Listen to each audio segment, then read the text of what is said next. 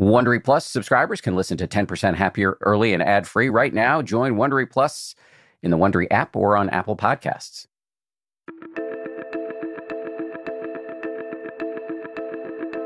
This is the 10% Happier podcast. I'm Dan Harris.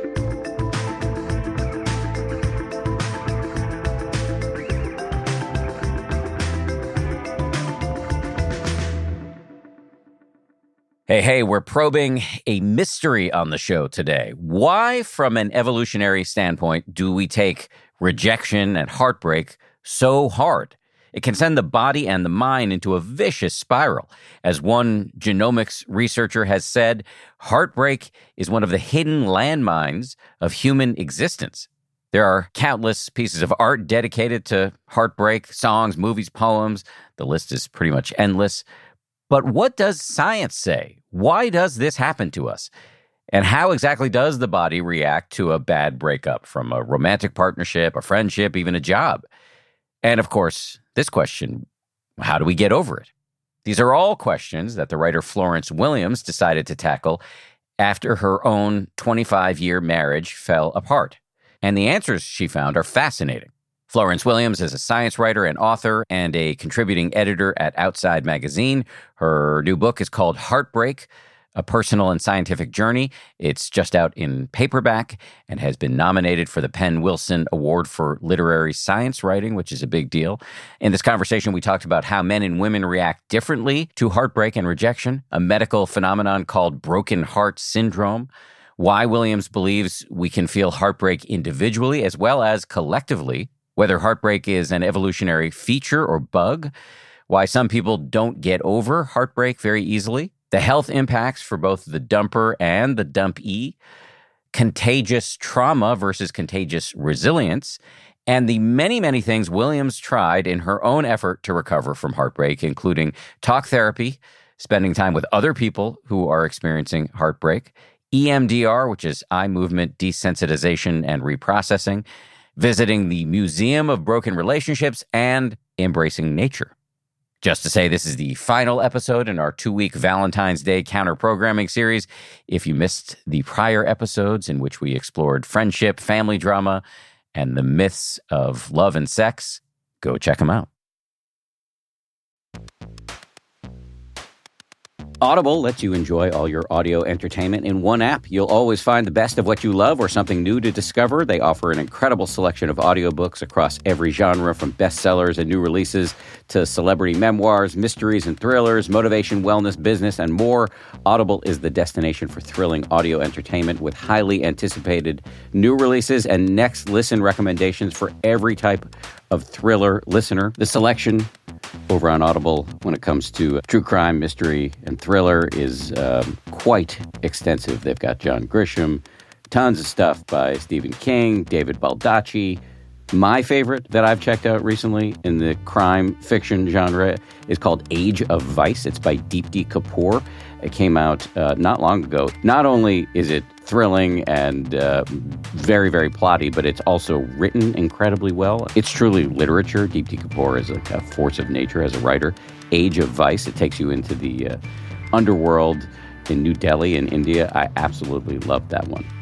As an Audible member, you can choose one title a month to keep from the entire catalog, including the latest bestsellers and new releases. New members can try Audible free for 30 days. Visit audible.com slash 10% or text 10% to 500 500. That's audible.com slash 10% or text 10% to 500 500 to try Audible free for 30 days. Audible.com slash 10%. The Taste the Mediterranean sales event is going on now through March 19th at Whole Foods Market. It's a store wide event packed with flavor. My family and I are regulars at Whole Foods Market. We've got one, I think, less than a mile and a half away from our house. This Taste the Mediterranean thing sounds pretty cool. Uh, they've got Mediterranean inspired flavors. You can save on Parmigiano Reggiano, charcuterie, and ground lamb. They've got delectable seafood choices. You can save on whole branzini and sustainable wild caught sockeye salmon, which is a regular feature at our dinners in this house. My son loves that salmon from Whole Foods. And I'd be remiss if I didn't point out all of the uh, 365 by Whole Foods Market products. Stock up on wallet happy Mediterranean essentials like feta cheese crumbles, whole wheat pita pockets, and more. I am constantly uh, consuming these 365 products, including the, the raw cashews, which I snack on all the time. We love the 365 sea salt and pepper. Uh, we love their sushi rice. You get the picture. Go check it out. Taste the Mediterranean now at Whole Foods Market. Dell Tech Fest starts now. To thank you for 40 unforgettable years, Dell Technologies is celebrating with anniversary savings on their most popular tech. For a limited time only, save on select next gen PCs like the XPS 13 Plus, where you can make the everyday easier with Windows 11. Plus, curate your dream setup with great deals on select monitors, mice, and more must have electronics and accessories. When you shop online at Dell.com/deals, you'll have access to leading edge technology and free shipping on everything. Again, that's Dell.com slash deals.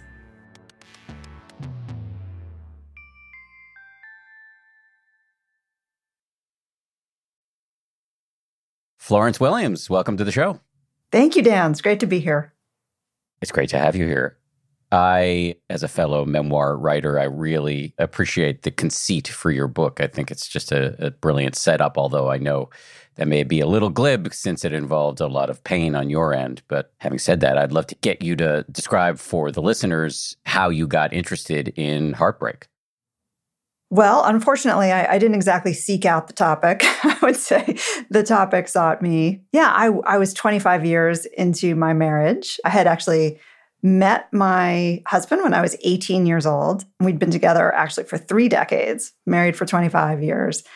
And I think, as a lot of marriages do, we had sort of grown apart. And it was really my husband's decision to separate. I wanted to keep working on it, and he didn't. And so I had never experienced romantic heartbreak before, having met him so young. And I, I think when my friends underwent heartbreak, I probably wasn't very sympathetic. I, I, think I was one of those people who was like, eh, obviously it wasn't meant to be. Get over it. You'll be fine. But then when it happened to me, I was like, oh, now I see why everyone is so melodramatic about this. This really is a life quake. And my body started changing. You know, all these things started happening. And then, of course, the, the science journalist in me was like, what is going on? I would like some answers. The way you pose the question or the series of questions is really interesting. You point out that there there's so much art about heartbreak, but you were interested in finding out was there any science or any sort of validated protocols for treating heartbreak? Yeah, I that's right. I mean, there, there are obviously so many songs, there's so much poetry, there's theater. there, there are all these ways that people express pain over heartbreak and talk about it. But I wanted to know why my body was feeling it. Like what was going on in my cells, what was going on in my heart tissue, what was going on in my immune system, because everything started feeling really whacked out. And I think it just surprised me. I mean, obviously, people talk about, oh, yes, stress affects our immune systems. But I guess I had never experienced it to that degree. And I was really roiled by it and I, I, also, you know, I think that the sort of human side of me thought that if I have a project, if I if I have this professional journalism project to find out, it gives me something to do every day and a reason to get up. And I found it sort of therapeutic in that sense. Yeah, well, I mean, that's I think what I was pointing at when I talked about how much I like the conceit for this book. I have a former colleague when I used to work at ABC News. There was a woman named Robin Roberts who I worked with for many years, and she's been on this show a bunch of times. And she likes to say, "Make your mess your message." And that that is definitely what you're doing here. But since you brought it up, you've brought up sort of what heartbreak was doing to your body a couple of times. What do we know about what heartbreak does to our bodies? Well, we know that if we've been in a long kind of bond, attachment bond with someone, which is what humans are really supposed to do, we're supposed to sort of bond with each other. When those bonds break, we end up feeling extremely disoriented. We end up feeling, in some ways, threatened because this person that we've been attached to, if it's been a relatively good relationship, this person has been kind of our safety figure. We know that when we live with someone, our bodies really co regulate. So, for example, our gamma waves in our brains move in sync with each other. We know that our cortisol levels move in sync. They rise in the morning and they fall at night, and they do this in synchrony. And so, when this person sort of leaves, when they disappear, our nervous systems on some really unconscious level know that something is very wrong. And our nervous system freaks out. And that's why we feel these health effects down the road. You talk in the book about a medical term, broken heart syndrome? Yes, Takotsubo cardiomyopathy. so, this is what happens when we undergo some kind of major emotional drama. Our, our bodies put out so many stress hormones that it can kind of stunt the cells in the heart, especially in the left ventricle, one of the main four chambers of the heart. It ends up ballooning out, not being able to pump efficiently. And to the person undergoing this, it feels like they're having a heart attack. They go to the emergency room. Um, they are in a kind of heart failure. About 5 to 7% of hospital admissions for cardiac failure are this Takotsubo. And we've seen it especially in postmenopausal women who may become widowed or even if they lose a pet. We see it sometimes in men. There are some examples in the literature of men who watch their favorite soccer team lose in the finals. They go into this cardiac arrest. So, in some ways, it's the metaphor made real we are suffering from a broken heart. And I think it was Sir William Osler, who was a long ago medical doctor, who said the tragedies of life are largely arterial. It's not just a metaphor. I like that. You brought up men and women. And another thing you talk about is that men and women tend to react differently to a broken heart. They can. Yeah. It seems like if if men are rejected in love, if they get if they're the ones who are dumped, sometimes they do respond with rage and with violence, unfortunately. We know that domestic violence is often a result of, of men feeling rejected or abandoned in some way. Women tend to, I think, internalize some of their pain a little bit more. They may become very anxious, depressed, develop eating disorders things like that. If they do act out, many of us act out, I think, after breakups. You know, we drink more, we may have less impulse control, we eat more, we may more likely to have unprotected sex, things like that. We, so, we sort of lose some judgment in our prefrontal cortex as our amygdala, the, the fear centers of our brains, really come online. Are there evolutionary explanations for this? I mean, you've touched on this a little bit, but I wonder if there's more to say there. Yeah, absolutely. I think in some ways, you know, as humans, we're wired for love. And so we take the loss of love very, very seriously and talk about rejection and sort of being dumped. What happens when people feel dumped? What happens in their brains? And rejection is something that we are very keenly wired and attuned to feel. Our success as individuals really depended on our ability to get along in a group. We found safety in numbers. It was when we were cast out into the jungle that really terrible things could happen to us. And that's why I think that feeling of abandonment can can lead to sort of a state of threat where who's going to attack me now? Which predator am I going to find? Am I going to hurt myself stumbling through the forest alone and heartbroken? And that's why our bodies really respond to that. It's an emergency from an evolutionary standpoint you quote a genomics researcher as saying heartbreak is one of the hidden landmines of human existence. Yeah, I have to say that discouraged me when he said that, but it also made me feel really validated eh, because it felt like a landmine. It felt like something really serious was happening to me. And he justified it, but also made me realize okay, I have to get better. I don't want my lifelong health to be affected by this kind of romantic event.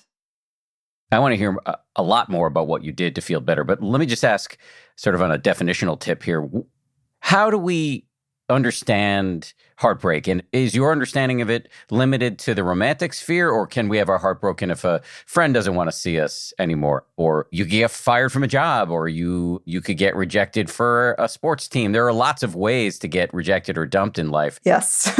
do those all qualify as heartbreak? Unfortunately, that's true. There are many ways to feel heartbreak.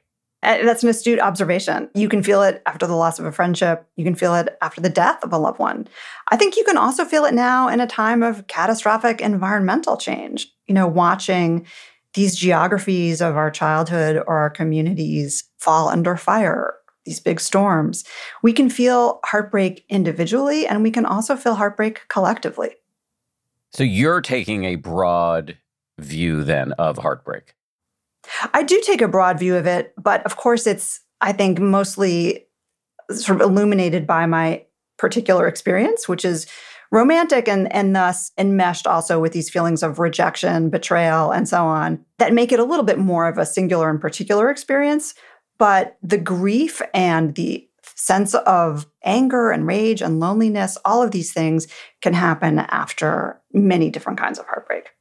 I was going to ask how do we delineate between grief and loneliness and heartache? And it's just, it sounds to me like grief and loneliness, depression, anger, those are all or can all be component parts of heartache, but they could also come with lots of other life events. That's right. And unfortunately, they can sort of build on each other and cascade. You know, I had a kind of chronology to the book that followed the chronology of my heartbreak, which was first these hormones and these expressions of shock, really. And then following that is sort of the grief. And following that is the loneliness. And then, of course, the impulse to try to get better. From an evolutionary standpoint, why is rejection so hard to get over given that it is part of life? That seems to be a design flaw. well, actually, it's not. It's very adaptive because when we feel the rejection so acutely, we're really motivated to try to come back.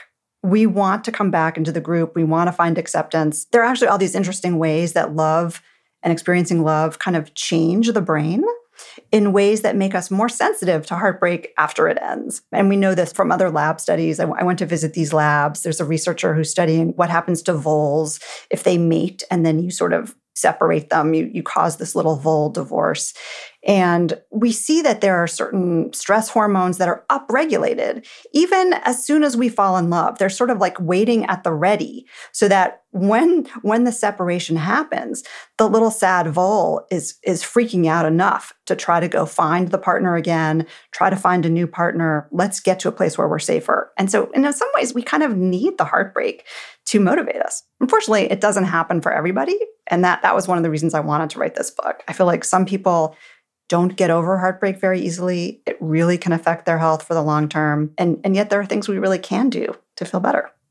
So the reason why this isn't a design flaw is at least twofold. One, the brain is rewarding us for doing what is in the best interest of the species, which is coupling up and then at least potentially passing our DNA on to the next generation.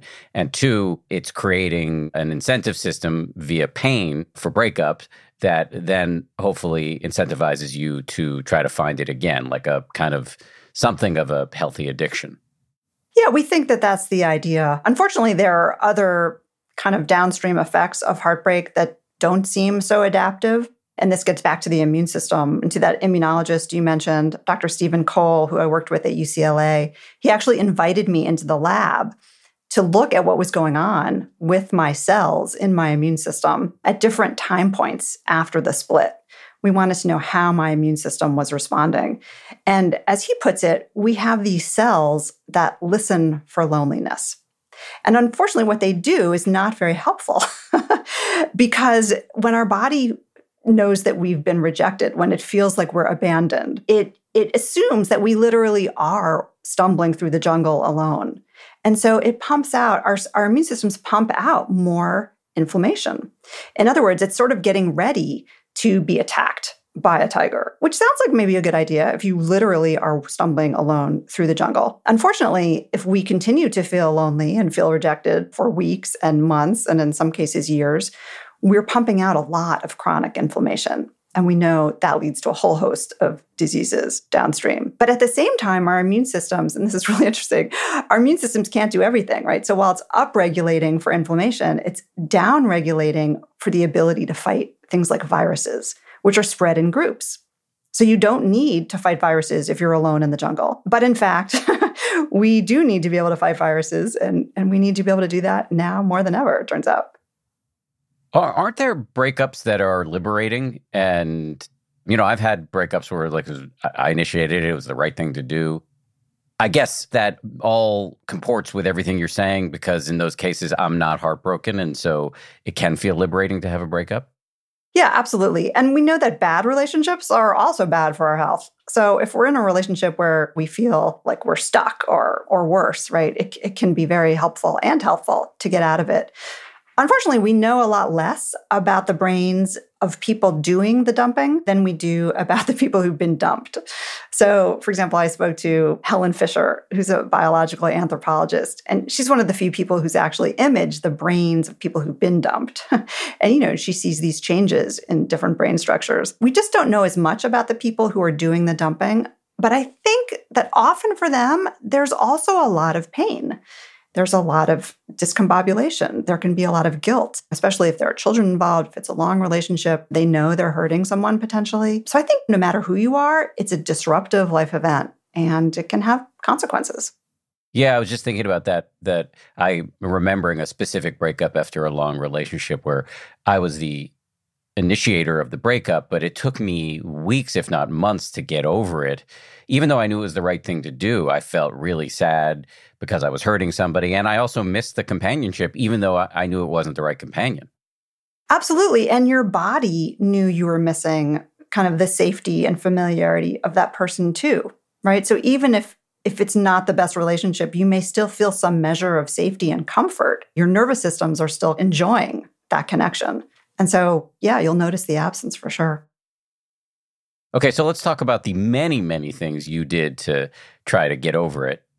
I'm going to just tick off, and this is a long list, but it's a very interesting list. So I'll just go through it. One of the things was talk therapy. That's not going to be a surprise. Some of the later tactics will, I think, be more surprising, but I'd, I'd be interested to hear whether talk therapy helped you.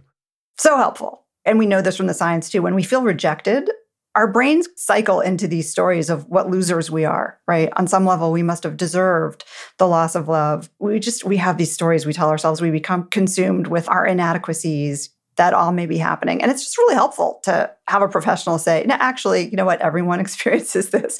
And that's actually not who you are. And you're actually a very relational person. I think you'll be happy in a future relationship. You might actually find love again. You know, you, you kind of tell yourself you never will. So it's just helpful to have someone set you straight, I think.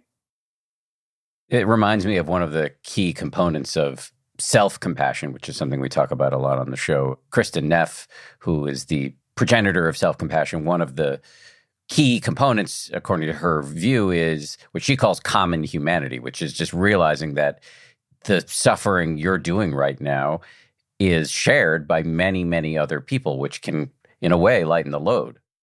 It's such a huge point when we talk about heartbreak. We feel like when we are going through it, we're we're sort of the only one who's ever experienced this. That's what it feels like. And it's because even though heartbreak is a universal experience sooner or later, it only happens maybe a couple of times in a lifetime. And so, in your particular friend group, you may not actually know anyone who's going through it. I felt like that. All my friends were still married, they were still long married. I felt very alone. And it, it was very helpful to me to find out no, actually, a lot of people have gone through this. It is universal. And there are these actually very predictable things. You may feel like it's very singular, but there are these predictable things that happen. And guess what? You're just going through it. So, along those lines, you made a point of spending time with other people who had been heartbroken. I did. I think that's one of the tips that I would have for people. Seek out people who not only have gone through it, but have thrived, ideally, or are, are in the process of thriving. So you're not just stuck with people who are complaining all the time, but people who actually can model the growth, I guess, that is possible after an experience like this, even though it, it feels like that's an unlikely outcome for you, maybe at the time. That yes, anything you can do to remind yourself of the universality of this. We're all in it together. So, are there support groups for the heartbroken? I think there probably are. I know one of the therapy modalities I underwent was a group session of this kind of therapy called EMDR, which is a technique where you sort of use bilateral eye motion or other bilateral sensations in your body to decouple the memories from acute pain. So it's a way to kind of um, take the storm, I guess, out of the system in terms of remembering the things that that may have traumatized you during the breakup. And I did that in a group session. So that was one of the things I did in a group session. I also did some reporting where I spent time with people who had PTSD, not necessarily from romantic breakup, but in this case, I took a backpacking trip with survivors of sexual violence who were trying to find comfort and healing in the natural world, which was something that just appealed to me as someone who'd written a lot about healing in nature. I found their healing to be very inspiring and moving. There's this idea of contagious trauma, and sometimes healthcare workers or people in the profession of helping people with trauma undergo some of this contagious trauma. But there's also something called contagious resilience. When we see people recovering, that's also contagious and very inspiring. I'm just trying to think about the practicality here because if I'm a regular person, I can't I don't know that I necessarily would would know how to seek out support from people who have survived heartbreak and or to find contagious resilience by finding a backpacking trip with survivors. Sure, but but you could probably find support groups. Your therapist might be able to recommend some. Another thing that I did was as a tourist, I went and visited a place called the Museum of Broken Relationships in Zagreb, Croatia. And it was started by a man and woman who had been in a relationship, had broken up, felt terrible about it, realized that there just weren't a lot of cultural rituals that we have for sort of marking these kinds of life events. And so they started this museum and, and they encourage people from all over the world to send them objects that symbolize the relationships that were broken and then to write a couple of paragraphs about what went wrong. And and people send the funniest things. I mean one woman sent in a scab from, from her lover. Another person sent in an exercise machine and said this is where my girlfriend had an affair with someone else right on this bicycle and and it was it was really funny in a way to walk through these objects. And and there's something in the act of i think sending in the objects and writing about them and then seeing them as other people all this kind of helps facilitate i think some closure. Did it help for you like to just to it goes back to the common humanity piece it really does. And I think it also it was comical in some ways. You see that people get so histrionic. This teddy bear just represented everything that went wrong. And you think, oh God, that's so dramatic. And and in some ways it's a little bit perspective giving, right? It's like, oh yeah, we all do this. We all make this huge drama of our problems. And then we realize, oh, actually, we all have these problems and we get over them. Let's go back to EMDR therapy because I, I, feel like I didn't allow you to give that the love it deserves. We've had previous guests who've talked about EMDR, but can you just give us the basics and talk about how it decouples the emotional charge from the difficult memories? Sure, I can try. I think I think a lot of people don't really understand how this works, but it seems to do very well in, in research studies. It, it, does seem to help people get through traumatic experiences, especially if they're traumatic experiences that they underwent as adults. I think it's less successful with childhood trauma, as is the case, I think, with many modalities. But the idea is that you're asked to remember, recall painful events. So for me, it was certain moments in my marriage or certain moments during the breakup that were very upsetting to me. And then at the same time, in this particular group context, what we did was we tapped our shoulders, first our right, then our left, then our right, then our left, as we were recalling these events. And then we we actually drew pictures before the tapping and after. And in these pictures, we would draw with very large crayons. You know, it wasn't supposed to be artwork, but we would draw what those emotions look like to us. And the amazing thing is that, yeah, after tapping, I did feel a little bit less provoked by the emotions I was having. It was like, oh, yeah, this is a memory. This is a bummer, but I'm less worked up about it as I was when I got here. Can you remind me, what does EMDR stand for?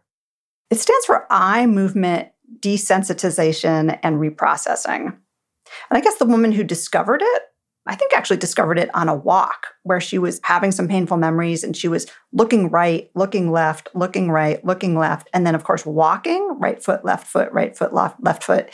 And there was just something about that bilateral movement that helped her sit with the memories a little bit longer and not feel quite as activated by them. So you were tapping, though, not doing eye movement stuff, at least from what I can hear. That's right. There was no eye movement in this because it wasn't one on one with the therapist. It was sort of a bunch of us in a room. And so we were tapping. And, and it's kind of neat because researchers are trying to think about how they might be able to, you know, translate this therapy to large populations. For example, after a natural disaster, right, where a whole community might be traumatized during a war, things like that. And so this is this tapping is one way you can actually work with large groups at the same time. Is there evidence to support EMDR? There's a lot of evidence. Yeah. And I, you know, I was a little bit skeptical of it because it sounds kind of weird. Why would tapping on your shoulders make a difference? But yeah, I just went with it. I was willing to try a lot of different things. And the evidence is pretty strong. Bessel van der Kolk talks about this quite a bit. There are more and more studies coming out all the time. Definitely worth trying. I don't think it works for everybody, but it can be helpful. So the next thing on this list here, you've already made reference to it, but I think it also bears some further love and attention, you embrace the modality of nature, sometimes even on your own. Yes, absolutely. You know, I, I, had written this other book called The Nature Fix, which is about how being outside makes us happier and healthier and more creative. I was very predisposed to think that nature could just fix my heartbreak. Maybe I needed really big nature. maybe I needed to go into the wilderness. And, and I decided to spend 30 days on a river trip. I have a lot of experience canoeing and running rivers. So I planned this 30 day river trip down the Green River in Utah. And I decided actually to do half of it alone, solo, which I had never done before. I'd never spent a night in the wilderness alone. But I, I felt compelled to do it because I needed to learn how to be alone. I had never lived alone in my entire life. Needed to learn how to be self reliant. I wanted to try to access my bravery again because I felt so anxious and afraid about my future. So that was the motivation. Did it help? Knew you were going to ask that. You know, I really wanted it to help. I wanted it to cure me. I wanted to write this book and and be done. I was like, okay, this river trip's going to cure me. It's going to be great. It's going to be this great dramatic ending. I'll be all shiny and wonderful afterwards. And that's not what happened. I had a good river trip.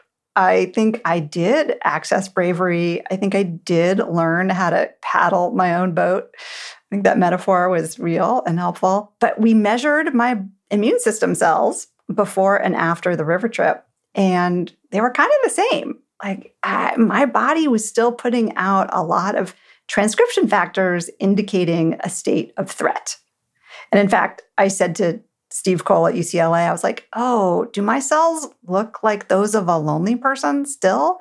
And he said, yes, I'm afraid they do. So it was like, okay, now there's more to this book. I have to keep going.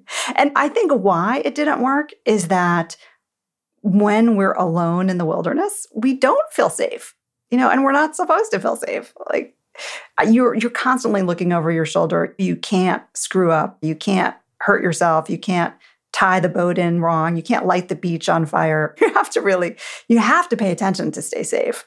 And that's just not a relaxing state of mind. So does it cast any doubt on the commonly held belief that nature is if not a cure, at least a balm for whatever ails us? Well, I want to be careful to say no. I don't think it indicates that at all. I think that during the times I was in nature with other people were especially healing still and helpful. For me, being in nature is usually a very calm activity. I can listen to the birds, I can see things that are beautiful. I can get out of the soundtrack of my mind a little bit and into this place that psychologists call the soft fascination of nature. You see a butterfly in front of you and you notice it. You can't help but notice it. So, I, in general, I think it's still a helpful place to be, but that kind of impulse to do the solo wilderness trip, not the best thing for me at that moment. So, not the best thing for you at that moment. And yet, for listeners, an important thing to tune into is that nature can have a lot of benefits. Would you mind just saying a little bit about what the data show on this score? Yeah, sure. There's loads of data suggesting that when we're outside in what we consider a pleasant, not threatening situation outside, so a pretty setting that we feel drawn to, we know that our heart rate can slow down, our respiration slows, we start taking deeper breaths, our blood pressure drops. And in fact, we know even our blood sugar can sort of drop after just even 15 or 20 minutes outside. So it's really great for our nervous systems to be out in nature. we know that when we can open up all of our senses, when we can smell the flowers, when we can feel the breeze on our skin, feel the sunlight, feel the cold air, you know, the ground under our feet, when we can tap into those senses, our animal brain, if you will, sort of wakes up and our cognitive brain kind of dials down. And of course, we know we know from meditation that, that that's that's also really helpful when we can sort of like get out of that prefrontal cortex, get out of that ruminative brain and, and sort of open up to what's with us right now around us. Coming up, Florence Williams talks about more of the things she did to beat heartbreak, including meditation, writing down some good things about her ex, and psychedelics, which might have been the most helpful. She also talks about the science behind how social connection can be part of recovery and the correlation between addiction and a lack of social connection.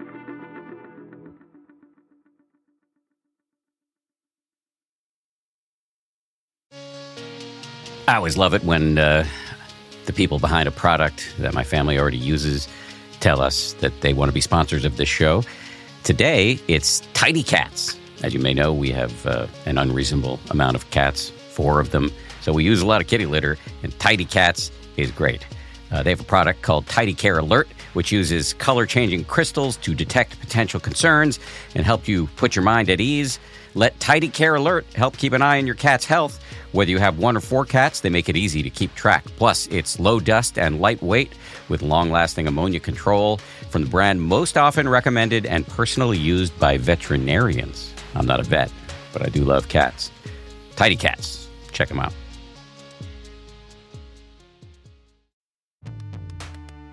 The show is sponsored by BetterHelp. What is the first thing you would do if you had an extra hour in your day. Many of us spend our lives wishing we had more time.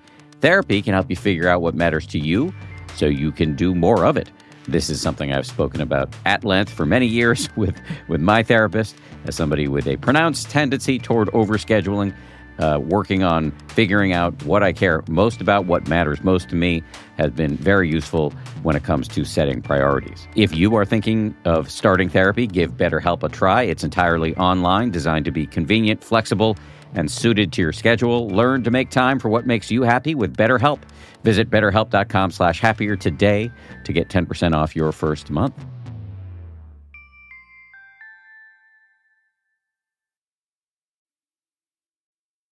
You brought up meditation and mindfulness. That was another thing you tried in the wake of the heartbreak.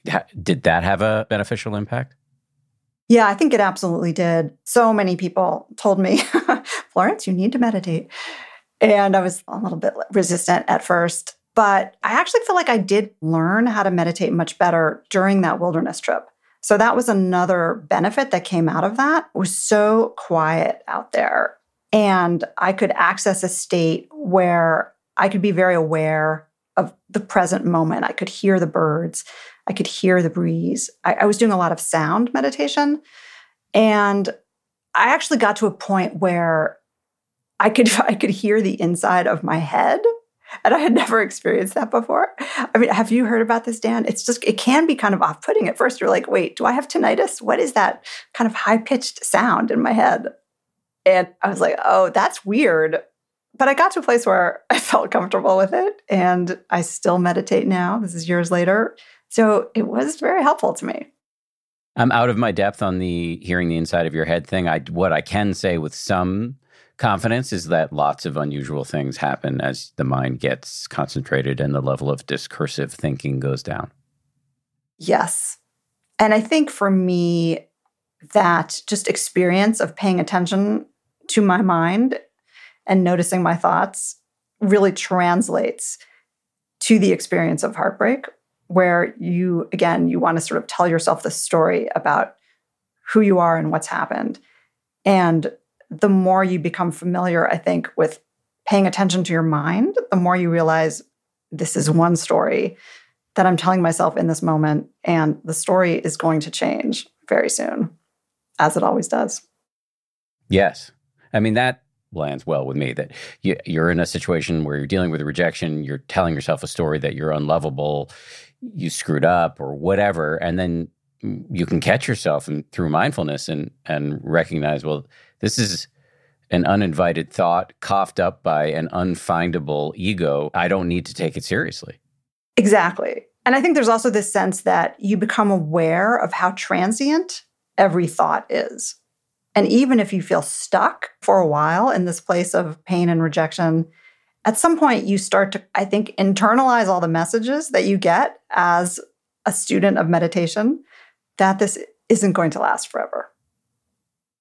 Okay, so there there is actually in meditation circles we we tend to denigrate stories because they're they're often egoic yarns that we get caught up in and can't really see the truth or at least can't even see another angle on on a situation. However, you did at least according to this list I'm looking at harness the power of narrative in a healing sense by sort of writing things down, and specifically writing things down that you disliked about your ex.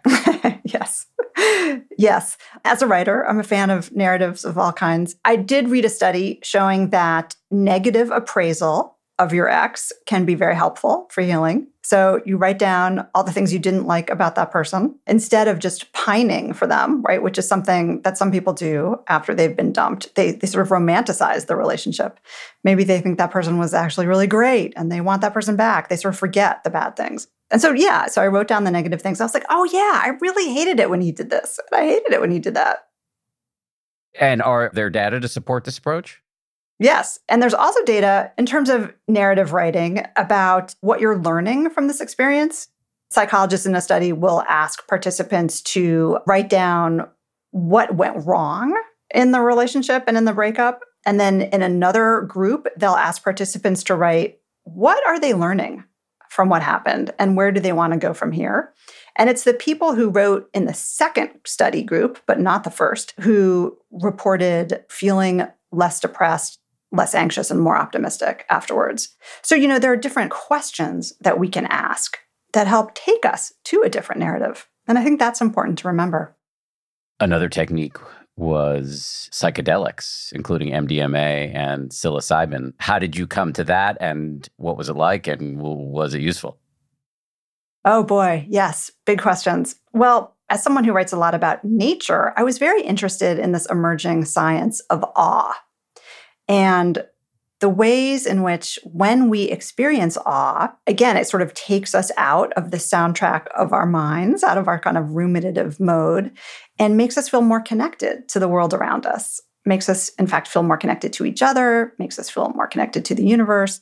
When we experience awe, our ego becomes less significant in this way that turns out can be very healing for people. And so I went to talk to kind of the dude who studies uh, awe, Dacher Keltner, University of California, Berkeley, actually has a new book out about awe. And we were talking about these things. I've known Dacher for a while, and I told him about my divorce. And he was like, Oh, I'm so sorry. Sorry to hear about that. And I, I guess I, at some point I just asked him, I was like, Dacher, you know, I feel like I get awe from nature, but I feel like I need big awe. Like this isn't necessarily totally working. I need like technicolor awe. Should I try psychedelics? Do you have an experience with this?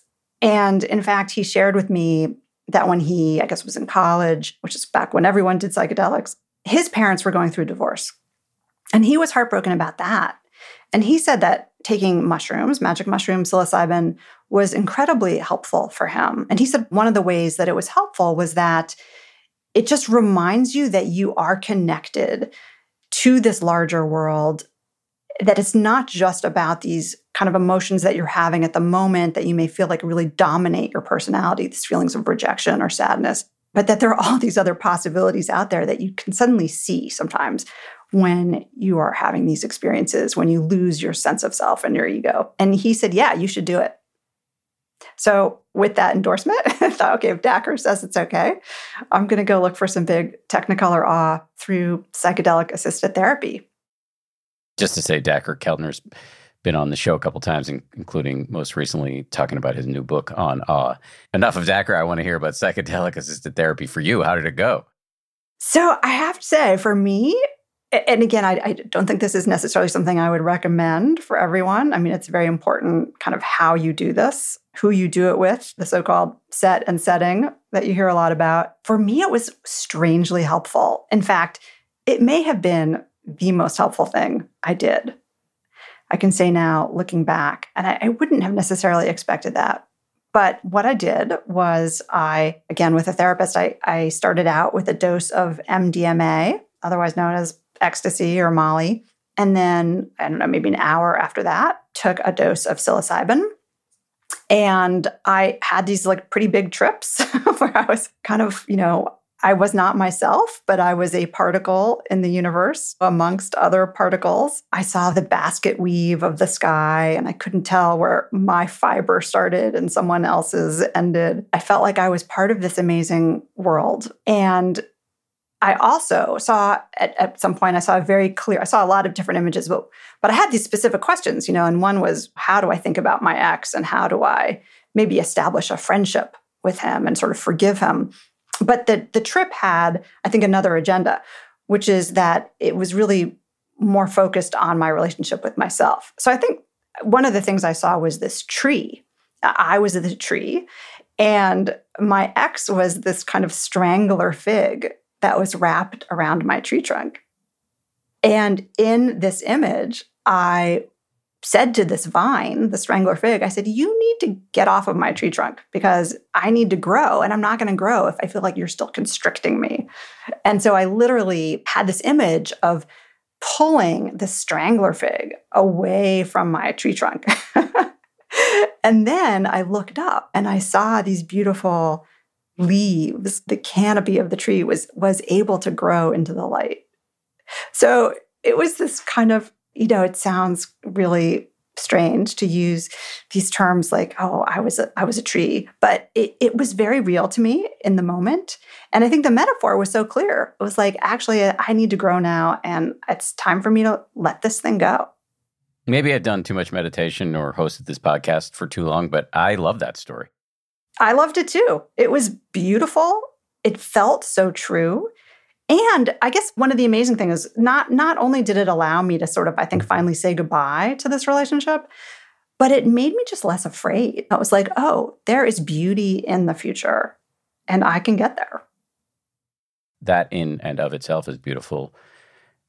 Speaking of awe, I mean, I'm kind of in awe that these molecules can do this to our minds. That, that how do how and why did that happen? I did a lot of research about what the brain imaging studies showed and how are these molecules working. I, I, think scientists are really still trying to figure this out. But one of the things that I think is most interesting is that these substances seem to create a window of opportunity, this sort of a window of learning.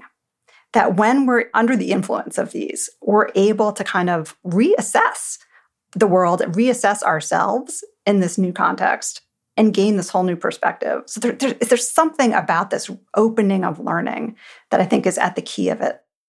One of the knocks on psychedelics is that, you know, it can be a big experience, but you just forget about it over time. And it's hard to integrate it into your life in a way that, like with ongoing and abiding meditation, you really are re upping the experience all the time.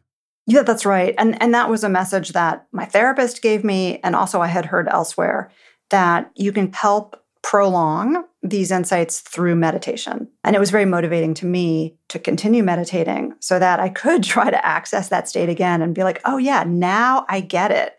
Now I know what all these Buddhists are talking about when they talk about losing the ego, losing the self." It was like, I, I now I get it. It actually is possible to access that frame of mind. So, yeah, fascinating. I'm going to make a connection here that may be inappropriate as I work my way through the list, the long list of very interesting things you did in the wake of your divorce. But you you talked about the experience on mushrooms or psilocybin as the ego wall coming down and feeling, and this is such a spiritual cliche, but interconnection or oneness. And yes, that can happen in deep meditation or in a psychedelic experience. But there's another thing you did that's much more, and I don't mean this in the pejorative, mundane, easily accessible, that I think in some ways does a similar thing, which is getting more deliberate about spending time with friends. This social connection can get us out of our heads. Am I making a connection that that resonates for you? Yeah, absolutely. If heartbreak leaves us sometimes in a state of loneliness, makes sense that seeking social connection would be a cure for that. And the brain is wired to reach outward to have these connections with other people. We know that we have these opioid receptors in our brains that are activated by oxytocin when we're in close relationships with people. And that can be friendships, it can be family, it can be your dog. But our opioid receptors want to be filled, and, and social connection is a, is a major way of getting them filled. Well, speaking of opioids, one of the points you make in the book is that there seems to be a correlation between places where there are, are high levels of opioid addiction and lack of social connection. Yes, that's right. A lot of experts have posited that one of the reasons we're in this opiate crisis now is because of loneliness. We're seeking ways to feel love. And w- when we're taking opiates that sit on our opioid receptors, it does fulfill that sense. And, and we know this from animal studies too. If you look at mother and offspring chimps, for example, if you give the youngster a kind of opiate. They no longer crave calling out for their mother. Their receptors are happy. They don't they don't need the love. And so the opposite side of that is that if you're trying to heal from an addiction, one of one of the cures is to provide a sense of belonging, a sense of community, a sense of connection as part of the recovery process. Coming up, Florence talks about the passage of time as a way to heal wounds, the role purpose plays in recovery, her three part heartbreak recovery toolkit, the connection between openness and resilience, how to become more open to a lack of closure, the good news and bad news about heartbreak, and rejecting some of the conventional approaches to heartbreak.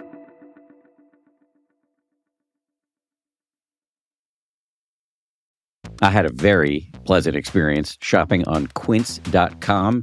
Very easy to use website, and they've got a terrific selection I bought myself a cashmere sweater and a sweatshirt. That sweatshirt in particular is in extremely heavy rotation. If you watch the YouTube version of this podcast, you will see it. Or if you see me on social media occasionally, I'm wearing my Quince sweatshirt. And I have to say, uh, the prices are hard to beat for a luxury brand. What's more, Quince only works with factories that use safe, ethical, and responsible manufacturing practices, along with premium fabrics and finishes. Indulge in affordable luxury. Go to quince.com slash happier for free shipping on your order and 365 day returns. That's Q-U-I-N-C-E dot com slash happier to get free shipping and 365 day returns. Quince.com slash happier.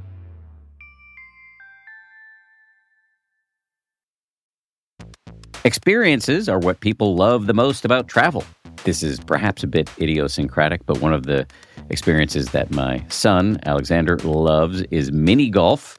We recently went to a mini golf uh, themed restaurant in uh, in Denver where we were traveling, and uh, when we go to Montauk, which is our favorite beach town here on the East Coast, we play mini golf at putt putt all the time. Alexander, his buddies, me, and in one way or another, these experiences are really what become the, the most memorable and important part about taking trips.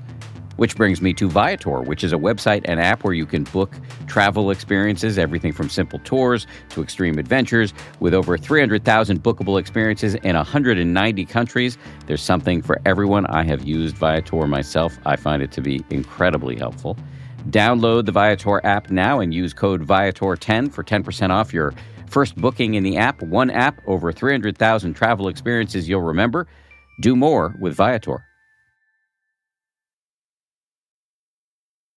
Two more things on my list here, or your list in your post divorce adventure odyssey. You got electrically shocked while looking at pictures of your ex. What's the deal with that? so that, that was not supposed to be actually a cure. What we were doing there was trying to find out if my nervous system was in fact still afraid, still feeling threatened by my ex, not in a sort of safety way, but just, you know, feeling like I was unsafe in the context of that relationship, just emotionally unsafe. And so I looked at pictures of my ex. I also looked at pictures of what they call a social support figure. For me, that was my dad. And then I looked at pictures of a stranger. And during all these different scenarios, this is at a lab at UCLA, I was given an electrical shock while looking at these pictures. And then my nervous system was sort of monitored through a sweat response and I think through my heart rate And I guess this was maybe at least a year after my split. And when I looked at pictures of my dad and I experienced the shock, it was like, yeah, my nervous system felt the shock, but it didn't prolong the response, that nervous system response. But when I looked at pictures of my ex, my nervous system really stayed activated for longer. And so my body, even though I might have felt like, oh, I'm over this divorce, my body was saying, actually, you're not. Hmm. So just to amplify your clarification here, this was not a therapeutic, this was a diagnostic. Exactly. This was a diagnostic. This was just a way to look at how our nervous systems respond to social loss. One last therapeutic thing I want to ask you about, and this one is not optional the passage of time. Yes, the poets were right. Time does heal all wounds, at least for most of us, most of the time. Just as we are hardwired to grieve and to experience heartbreak, we're also hardwired to get over it. Eventually, we have to be able to sort of come back to the group, take care of the people we need to take care of, get on with what we need to get on with. And for most of us, we're very resilient. So, where are you now? Yeah, where am I now? You know, I would say in some ways I'm a different person from who I was before this divorce. I have felt bigger emotions than I ever felt before. I think in my marriage, which was pretty good. I didn't really want to look too far, right, into my soul or too far into my heart because I think I didn't really want to know, you know, that things weren't always rosy. I was very good, as many of us are conditioned to be. I was very good at sort of putting my head down and and not spending too much time on riding the waves of emotion. And I think after the split, I had no choice but to look in my heart and to feel these feelings and to realize that I could feel these feelings and then get better. And that actually feeling them in some ways made me feel more alive. I feel like sort of experiencing this pain and suffering, it's such a cliche, but it does break down the walls between you and other people to become vulnerable. Other people respond with their vulnerability. I feel like it's made me more able to connect deeply with other people. And I think that's an amazing bonus. It's wonderful. Have you found love again? You, I think, well, first of all, I would say that there are many ways to find love. And I think it's important to say that because not everyone who makes it through heartbreak wants romantic love again or finds romantic love again. I think in our, in our society again there's there's such an expectation that being in a in a long-term committed relationship is the destination and I think that it would be myopic in some ways to assume that that's what should happen. I think a lot of people find love and purpose through their families, through their work, through their communities. All that is really great for your immune system. Wonderful. I am lucky I am in a relationship now and I feel like I'm showing up in a more honest way in that relationship. I feel like I'm more open to love than I ever was before. And I think all of that is wonderful and surprising. Well, first of all, I'm glad you're in a happy and healthy relationship. And I do take your point that that isn't necessarily the happy ending that everybody should expect or or needs. So just just wanted to give you acknowledgement on that. You did mention the word purpose, and that seems to be a really important part of your story. It is. And I'm glad you're asking me about that because when we looked at my immune system with Dr. Steven Cole, and I looked at his research into actually what makes our immune systems healthy, what improves those immune cells, you know, if our cells are listening for loneliness, you would think the solution would just be other people, find friends, find a new partner. But what he has found in his research is actually that the, the single biggest determinant of what improves our immune system is actually finding a sense of purpose. And that really surprised me. Wasn't what I expected. I thought that was fascinating. And he's done a number of studies looking at various interventions. You know, what happens if you volunteer? What happens if you find a new partner? What happens if you do this or do that? And it's it's really this kind of more ineffable, right, sense of purpose that's going to really make us healthier and live longer. You've said that there's a three part toolkit that you've come around to in the wake of your heartbreak calming down. Yes. Calming the nervous system, connecting to other people, and then finding purpose. Exactly. I think if you can do those three things, however it is that you do them, you mentioned connecting to people, but I think connecting to nature is actually also a, a, really big one for, for many of us. Anything that will will make you feel a little bit less alone. And sometimes nature actually does that. Any way that it is you calm down. For some people, it might be meditation. For other people, it might be joyously dancing or singing or exercising. And then, yeah, that purpose and meaning piece, surprisingly strong. One trait that you talk about in the book that is intriguing to me is openness. What is openness and why is it important? Openness became, in some ways, a guiding star in my journey out of heartbreak. And that's because one of the first psychologists I met with, Dr. Paula Williams, the University of Utah, she studies resilience in people who have undergone stressful life events.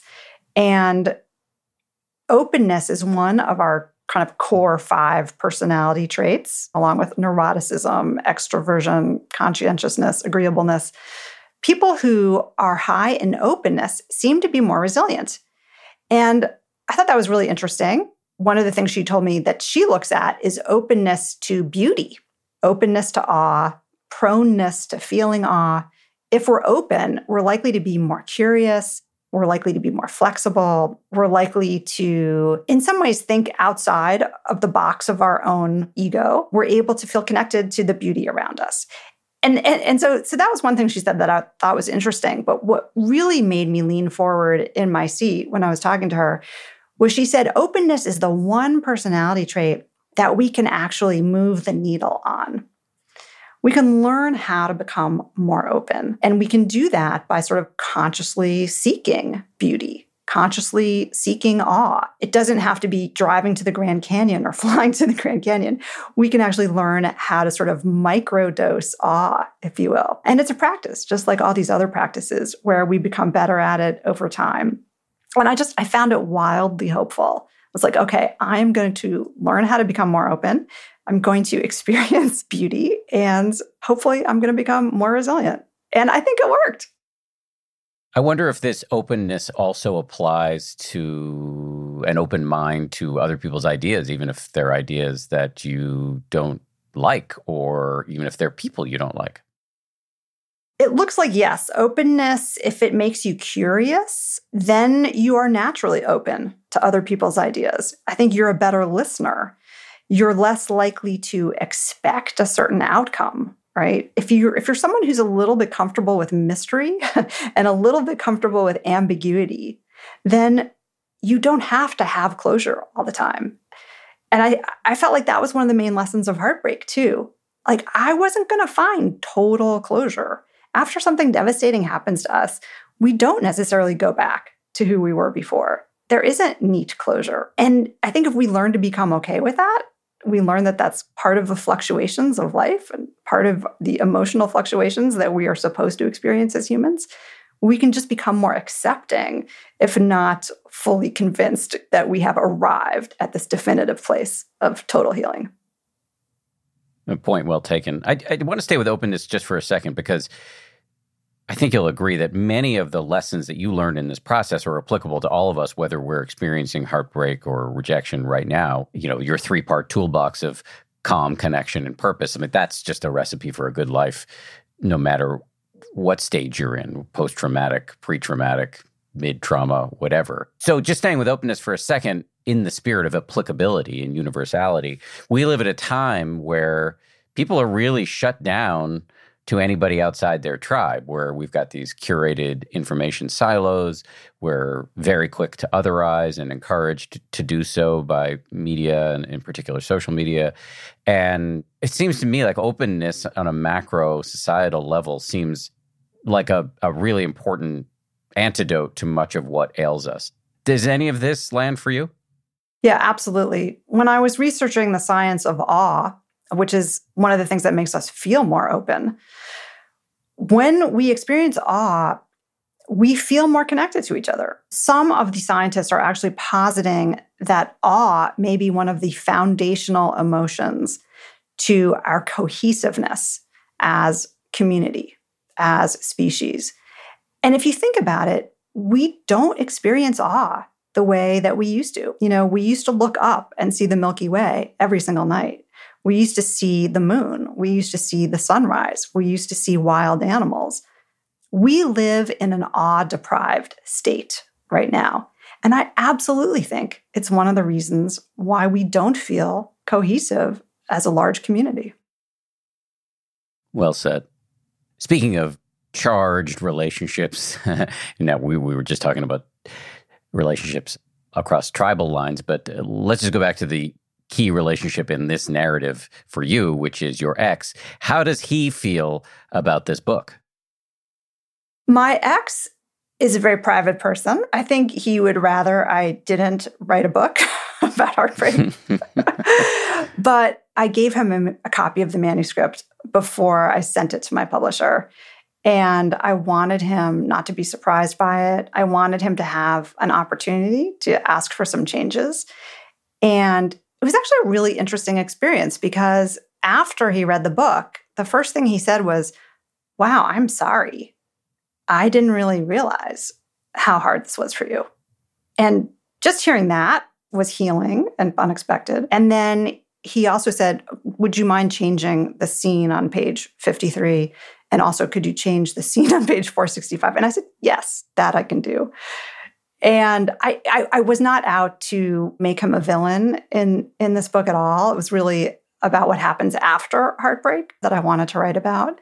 I thought it was important to set up what was at stake, you know, in the ways that I felt grief and loneliness. But I think ultimately he supported this project. And I'm grateful for that. That's great. Can heartbreak be avoided? Should it be avoided? Mm, no, you can't avoid it unless unless you never leave the little box of your heart and your room and and you wouldn't want to do that. So, no, it's part of life. And as Helen Fisher, the biological anthropologist, told me, she said, "You, no one makes it out of love alive." if you want to feel love, you're going to feel the other side sooner or later. Right. So the only alternative is just to armor up in a way that Tina Turner nodded her head towards when she said, Who needs a heart when a heart can be broken? Mm, yes, that's another pitfall. You don't want to armor up either. So I think you just have to strap in for the ride. So the bad news is heartbreak cannot be and should not be avoided. The good news is there is such a thing as post traumatic growth. Absolutely. And I, I, would even argue that without that suffering, without that heartbreak, we wouldn't really understand the full range of what it means to be human. And that's a gift and a blessing. Speaking of the full range of humanity, are there people for whom the tools you've accessed and the lessons you've learned may be out of reach? You and I are upper echelons of the socioeconomic hierarchy and all of the luck that comes with that. Are there people who we ought to keep in mind as we have this conversation that some of this stuff may feel out of reach for them? Yeah, absolutely. I think that's a really important question. You know, when it comes to heartbreak, as with so many things, there is a big social equity factor. We know, for example, that women after divorce are much more likely to be impoverished than men. And we know that if you're a person of color, you're more likely to undergo divorce in the first place, and then you're more likely to end up in poverty. We know that some of the tools for healing are obviously going to be more accessible for people who, for example, live close to parks, you know, have access to nature, have access to beauty. And I think that this is one of the reasons why actually we need to think about rebuilding our cities, bringing nature into our cities, increasing opportunities for connection to each other, but also connection to the natural world. I'm very passionate about the idea of improving parks, improving access to parks. We know that this is a critical part of feeling resilient and feeling human. And that's just one of many examples that I think we need to improve upon. So if I'm listening to this and I live in a low income neighborhood without a lot of access to nature and I'm unfortunately more prone to what you were describing before about falling into poverty. What kind of agency do I have based on what you've learned? Well, I think no matter where we live, we probably do have access to some kind of nature. We probably have access to community, right? We have access to our friends. We have access to religious organizations, community organizations. But we have to work to access them. That's true no matter who you are, but making the effort, going out to sort of find the micro dose of awe, to look at the sunset, to find the moon, walk along a tree lined street, those are critical to accessing this resilience. Final question for me before I ask my two traditional wrap up questions. And I couldn't find a place to ask this earlier, so I'm going to ask it now. But in your process, you rejected some of the sort of conventional approaches to heartbreak, including the idea that you shouldn't form attachments too quickly in the wake of a heartbreak and the idea that you should learn to love yourself first. Yeah, that that last one just made me roll my eyes a little bit. I, I think I didn't really I didn't really feel like my problem was self-love. It was more like being afraid, right, of the future and being anxious about it. Although, in retrospect, now I can say, oh, actually, yeah, self love was important. Self esteem was a factor. But at the time, it just didn't really speak to me.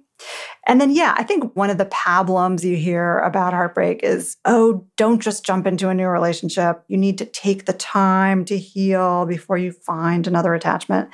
And I thought, well, if that's true, you know, that could be decades, right? I don't want, I don't really want to wait that long. And I felt like it was very important to me to feel intimacy and feel human connection, feel, I guess, the boost in my ego from having kind of a fling. And I yeah, I sought that. I did find it helpful. And I'm happy to say that there are studies that back this up that when people do find a rebound after a breakup, it can improve their self confidence, it can improve their self esteem, and it can help them get over their ex more quickly. So there you go. I'm with you. Not that I'm not that I'm in this scenario, but I just I know plenty of people who are, and that that just sounds right to me. It's not going to be right for everybody, but but for me, it was right. Final two questions that I always ask. One is, is there something I should have asked you but didn't? Yeah, I was wondering if the rebound was going to come up. So, yeah, glad it did. And then the real final question is can you please plug your book, your current book, your former books, anything worth plugging, please? Oh, thank you for that. I'm pretty easy to find online. My website's florencewilliams.com. There are links there to my books, to audio material that I've done, retreats that I lead, all kinds of things. So thank you. I would point people there. Awesome. Great job with this, Florence. Pleasure to meet you. Really appreciate it. Thank you so much, Dan. Thanks again to Florence Williams. Thank you as well to everybody who worked so hard to make this show a reality two and a half times a week. 10% Happier is produced by Gabrielle Zuckerman, DJ Cashmere, Justine Davey, Lauren Smith, and Tara Anderson. Our supervising producer is Marissa Schneiderman, and Kimmy Regler is our managing producer. We get scoring and mixing from the great Peter Bonaventure over at Ultraviolet Audio, and Nick Thorburn of the band Islands wrote our theme. We'll see you all on Friday for a bonus.